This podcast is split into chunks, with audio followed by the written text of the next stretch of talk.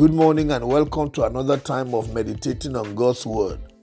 Our scripture today is taken from Psalm 31, verse 15. My times are in your hands.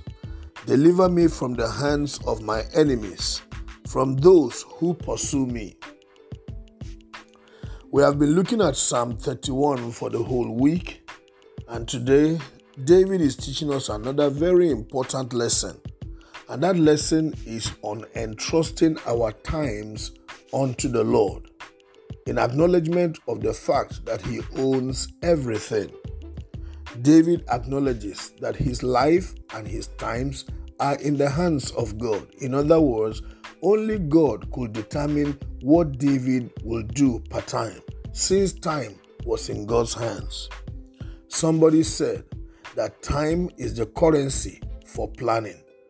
Anybody who wants to plan to do anything must always put time in consideration because without time, whatever plan you make, that plan will amount to nothing. And only God owns time. So it is important for you to always consider the God factor when you are planning to do anything because He has to give you time to be able to execute whatever you plan to do. The Bible tells us in Psalm 24 the earth is the Lord's and the fullness thereof.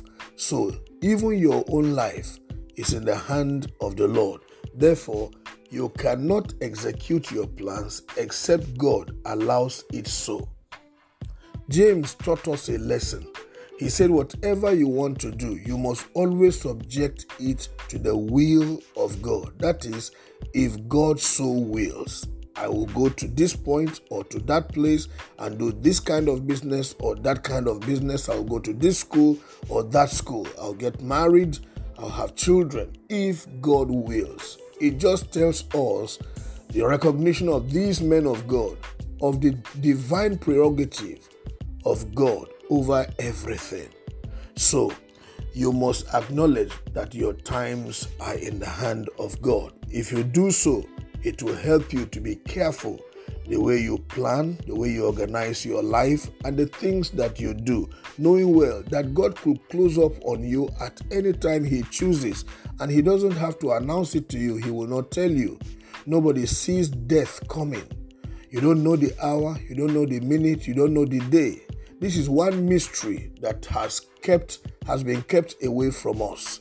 And because of that, we must always acknowledge that our times are in the hands of God and subject all that we intend to do unto Him.